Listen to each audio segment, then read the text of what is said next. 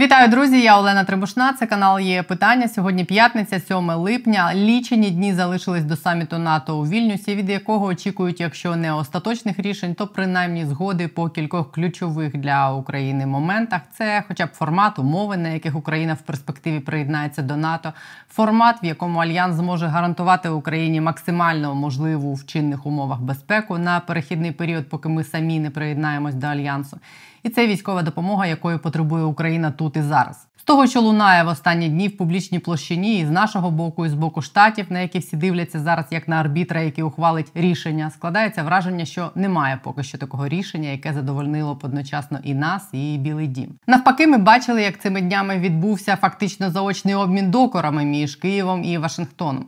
Білий дім вустами своєї речниці Карін Жан П'єр за кілька днів до саміту цього тижня ще раз процитував фразу Байдена, що Україні доведеться провести реформи, щоб відповідати таким самим самим стандартам, як і будь-які інші країни, які стали членами НАТО, перш ніж приєднались до альянсу. Президент США вважає, що Україна може це зробити, сказала вона. Міністерство закордонних справ України в особі прес-секретаря Олега Ніколенко відповіло на це, що Україна надзвичайно вдячна всім американцям, які підтримують Україну, але хоче нагадати, що зараз. В світі немає жодної іншої країни, яка би проводила таку кількість реформ в умовах масштабної війни на своїй території і докорінні внутрішні перетворення в Україні невідворотно продовжуватимуться. Водночас написав Ніколенко. Вважаємо, що одна реформа у світі залишається незавершеною. Це ставлення заходу до ролі Росії в архітектурі євроатлантичної безпеки. І щойно наші партнери будуть розглядати питання членства України в НАТО без озирання на Москву. Стане очевидним, що надання Україні запрошення до членства в альянсі вже на цьому етапі відповідає безпековим інтересам союзників. Я не згодна з речником МЗС в частині того, що ми в поті обличчя проводимо реформи в умовах війни. Деякі, як відновлення декларування, успішно саботуємо вже 500 днів.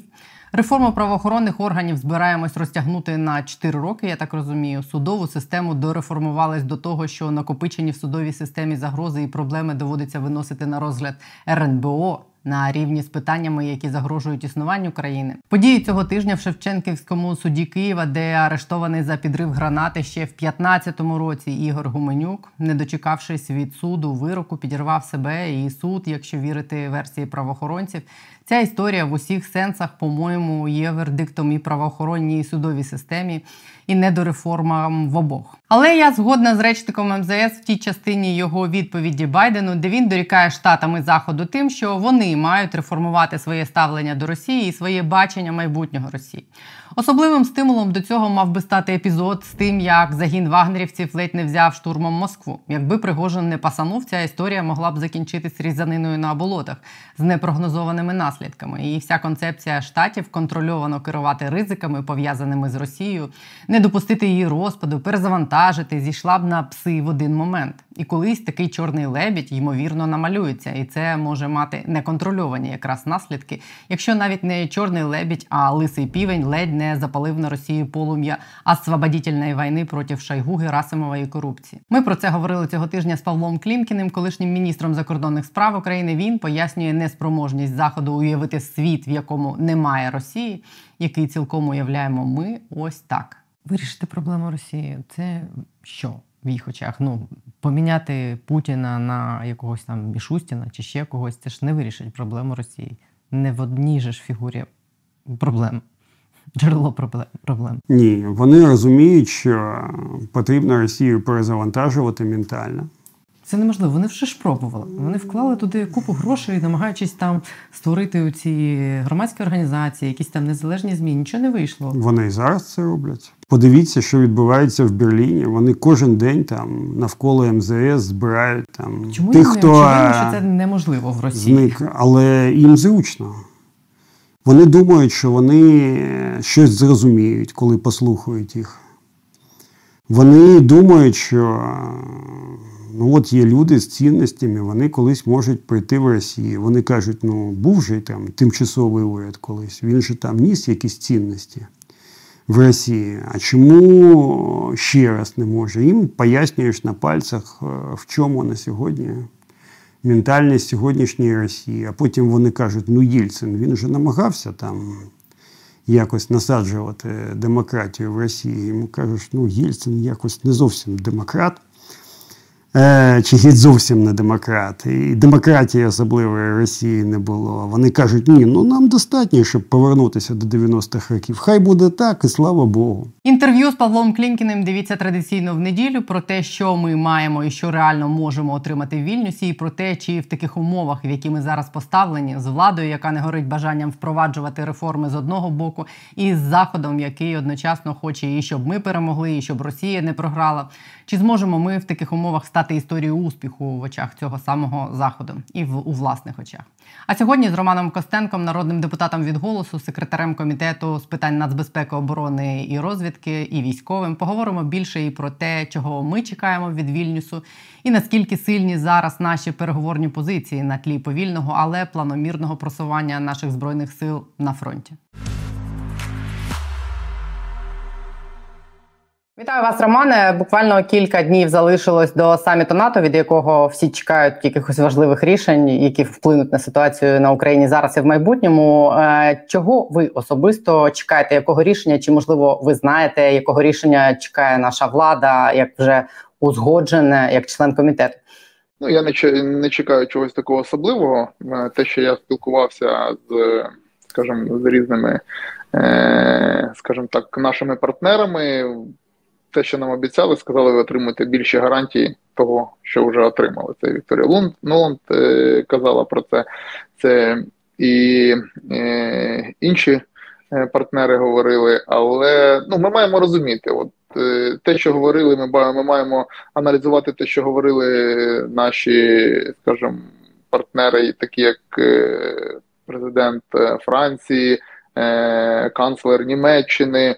Е, віце-президент Сполучених Штатів, от навіть на Мюнхенській конференції вони говорили про те, основне завдання наше зараз це не втягнути на НАТО в війну. Іншими словами, не втягнути нас в війну, бо вони є всі е, членами НАТО. Тому ми розуміємо, що будь-які кроки там хтось каже, можливо, візьмуть якусь територію України в НАТО, хтось каже, можливо, там якісь супергарантії нададуть. Ну це може призвести до втягування НАТО війну. Вони цього не хочуть. Можливо, будуть такі гарантії. Я думаю, що ще чого можна очікувати, це якусь е, анонсують якусь серйозну допомогу е, для нас е, в рамках підтримки. Тому будемо чекати. А чого зараз найбільше нам не вистачає? Що було б таким вагомим пакетом на саміті? Ну, ми чули, що Залужний говорив. Я думаю, що Залужний не краще знає, чого нам не вистачає. Ну і солдати на полі бою.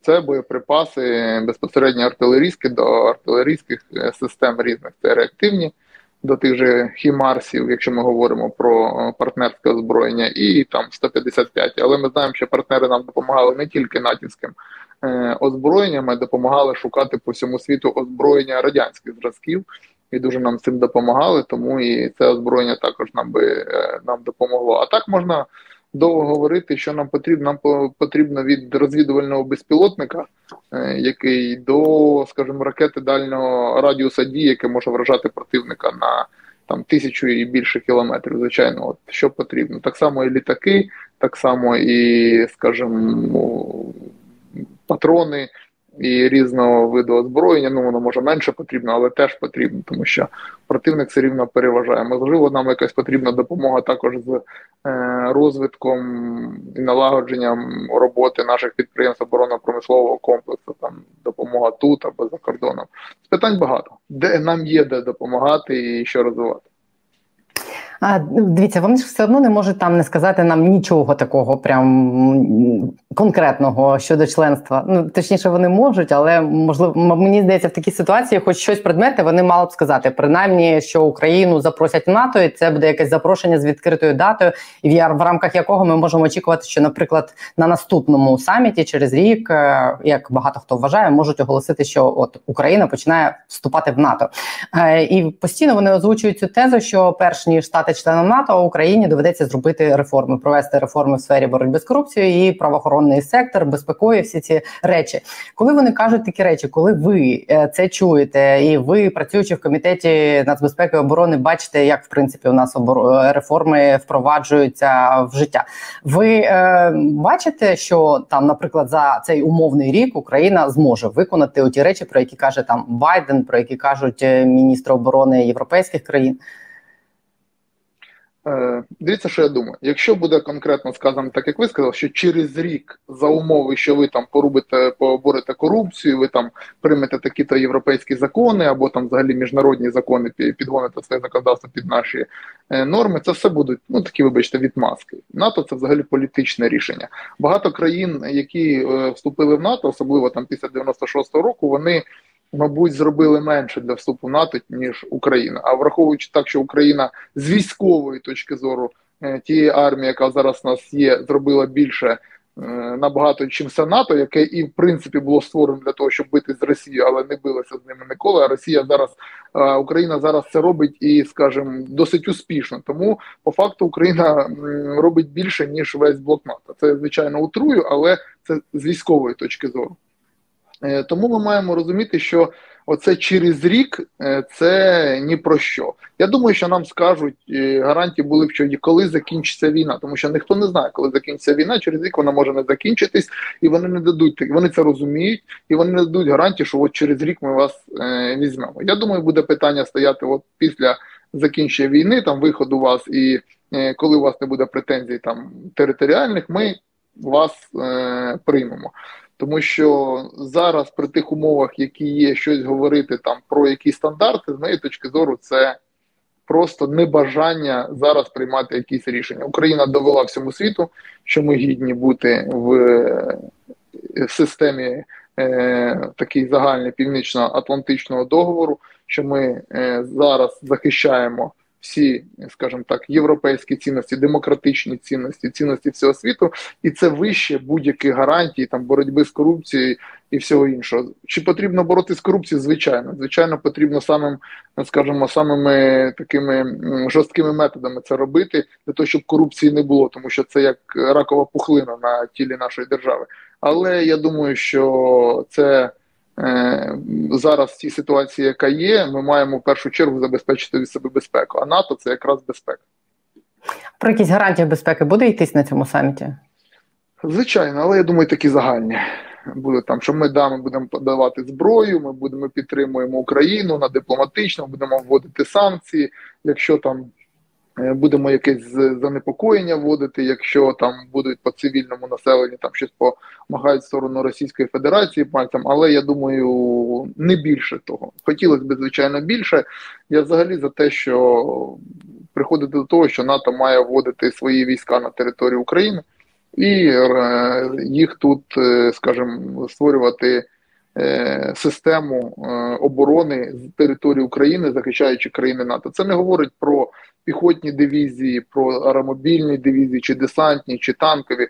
Ми можемо почати з простого, що може захистити НАТО. Росія зараз загрожує е, всьому світу ядерними ракетами. Це має бути система ПРО або система е, раннього оповіщення і збиття ракет, які будуть перелітати, наприклад, через територію України. Це ракети, які вже залітали з території України на територію е, країн НАТО. От, наприклад, можемо почати з того, що якісь підрозділи з е, системою Петріот зайдуть і стануть десь в Яворові на полігоні для того, щоб захистити, наприклад, е, польське небо від російських е, ракет, які будуть летіти. Далі трохи глибше можуть якісь інші літаки, скажімо, патрулювати українське небо для того, щоб знову ж таки російські літаки не били по польській території і постійно поступово входити. Росія має зрозуміти, що її ніхто не боїться, і що зараз уже країни НАТО починають працювати більш як так давайте, щоб росіяни зрозуміли дерзко. Оце, оце Росія має зрозуміти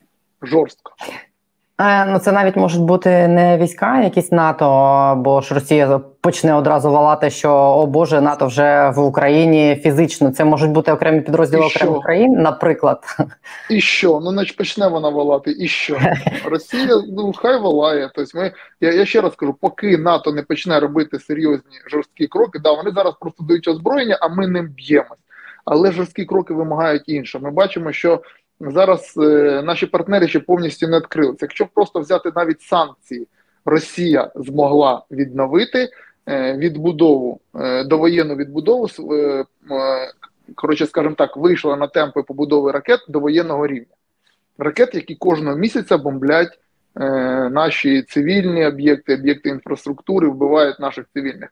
Чому? Тому що спокійно фірми, які знаходяться через треті країни, через другі країни, е, закупають е, деталі в наших партнерів в Сполучених Штатах, Франції, в Німеччині, яких комплектують ці ракети.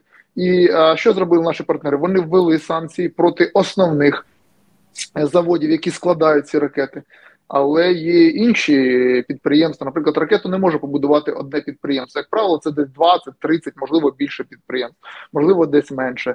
І от хтось робить систему управління, де закупає деталі, ставить, хтось робить головку самонаведення, хтось якусь систему, я не знаю, заливає е, вибухівкою, хтось робить двигун, і все це потім комплектується на якомусь останньому заводі. От для того заводу є санкції, для всіх інших немає. А зібрати е, ракету потім уже не є великою проблемою. Тому зараз потрібно і це е, вирішувати, щоб проти всіх, хто просто приймає участь в оборонно-промисловому комплексі Російської Федерації, мають бути санкції е, накладені 100%. І а це зараз пробіл. Ми і це це тільки я приклад навів. Таких прикладів дуже багато. Ну, бачите, вони санкції не можуть ввести. а Ви хочете, щоб вони ввели війська? Ну, я їм я їм е, кажу, як їм потрібно е, діяти. То ну ми бачимо, що відбулося всередині країни, коли там Пригожин, е, скажімо так, трошки вирішив. Е, не вистачило в нього стержні, звичайно, але скажімо так. Прогулятись да, до Москви, який там яка там паніка, і е, Путіна просто порівняти Путіна, який е, пам'ятаєте, я оголошую спецоперацію з такими то цілями: денацифікація, демілітаризація і попереджую всіх е, західні країни. Якщо хтось там щось собі надумає, то ай-яй-яй. А зараз просто людина, е, злочинець, який відсидів 10 років, який створив злочинне угруповання заставив його великого лідера там просто виступати і обтікати, вибачте, перед громадянами Російської Федерації. А НАТО спостерігає. Тому вони мають розуміти, що їм потрібно діяти. Ну, вони мали б розуміти, що якщо Путін йде на перемовини, коли його шантажує Пригожин тим, що 20 тисяч е, вагнерівців підійдуть до Москви. Е, а якщо він отримає якусь таку ну значущу поразку на території України і буде в таких якихось умовах теж змушений піти на перемовини на наших умовах, е, то мені здається, це була якраз історія про це. Вона мала це їм е, показати. Я не знаю, чи вони бачать це так, як нам хотілося б. Е, Я думаю, вони не бачать так, це як нам хотілося. Вони бачать це по-своєму, але вони вже бачать, що да скажу, да, заплутаємо. Вони вже бачать, як їх бачать вони вже бачать, що в них дивляться по-другому і сприймають їх е, по-другому, е, по-іншому. Це е, не той Путін, з яким, скажімо так, намагалися всі зустрітися і поговорити, і за яким стояла велика держава, який претендував на лідерство в євро євразійському регіоні, там Азія, Європа, мати сферу впливу всі пострадянські країни і ще й якісь європейські, типу. Е, Угорщини або ще яких країн там впливати на них і за допомогою військової сили, за допомогою своєї економіки, енергоресурсів. Це все на що він сподівався, і е, Європа мала взагалі мати е, з 24 лютого. Мала мати вже почалась би нова історія з їх точки зору. Е, це е, під впливом, там, скажімо так. Е, не таким легким впливом Сполучених Штатів, де вони намагаються там за допомогою якихось економічних зв'язків дипломатичних мати вплив на Європу, а конкретний мілітарний вплив з повністю, скажімо так, е, проросійським таким наповненням. І Україна це змінила. Україна залишила Європу вільною. Вони це розуміють, і іноді не всім це подобається визнавати, тому що це правда, правда гірка. Що всі країни залишились осторонь. Ми пам'ятаємо, як та ж Німеччина нам передавала 300 касок на початку війни, чи там 3000, я не пам'ятаю, і казала, що а інша країна, як Франція, казала, не треба злить Путіна, треба додати йому можливість зберегти обличчя. Ну от такі були. А зараз всі зрозуміли. Тоді, тоді, по факту, ми були самі. Зараз ми всі хочуть бути поряд з нами, і ми далі б'ємось.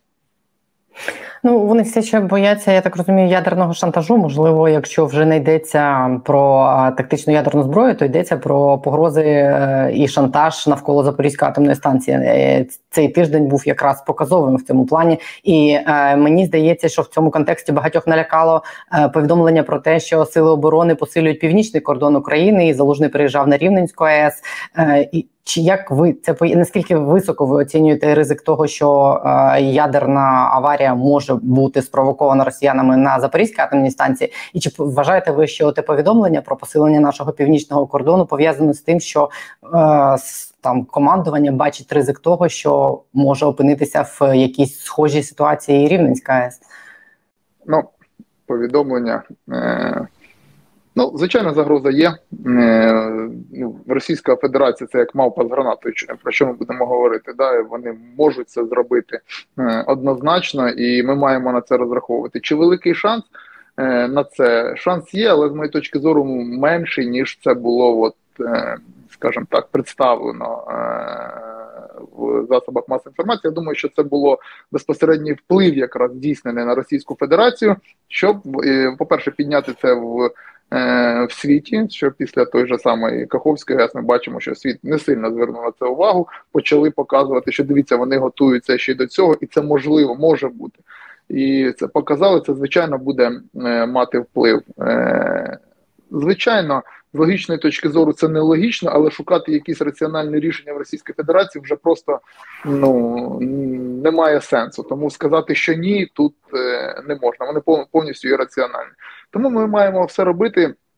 Е, враховуючи те, що росіяни можуть зробити і е, катастрофу, в тому числі е, ядерну, і світ це розуміє. Світ розуміє, що він мало на це може повпливати. Повпливати може тільки якщо він повністю капітулює перед Російською Федерацією.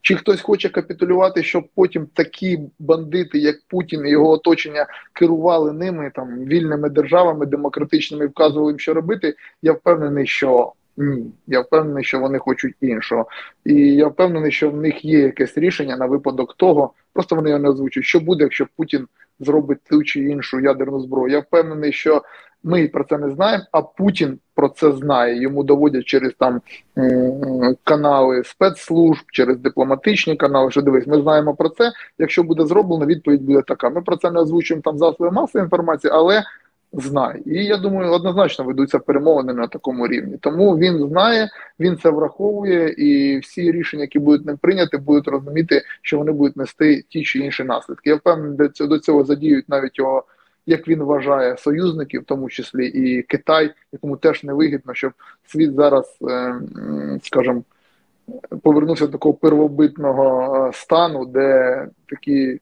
злочинці по факту приймають рішення щодо знищення е, людства або зараження територій. Їм це теж не потрібно. Вони все ж таки націлені більше на розвиток економіки і на, скажімо, на більш такі. ну, на на, на, на більш серйозні, скажімо так, відносини, ніж такі просто запугування своїх сусідів. Рома, ще у мене до вас питання, яке стосується фронту. Е, дивіться, яке е, постійно казали, що е, Україну будуть тим більше підтримувати зброєю. Чим більший результат Україна буде показувати на полі бою. Зараз наш контрнаступ, ну, його називають контрнаступом. Правильніше напевно розвивати називати це там наступальними діями, тільки початком контрнаступу, підготовкою можливо до нього.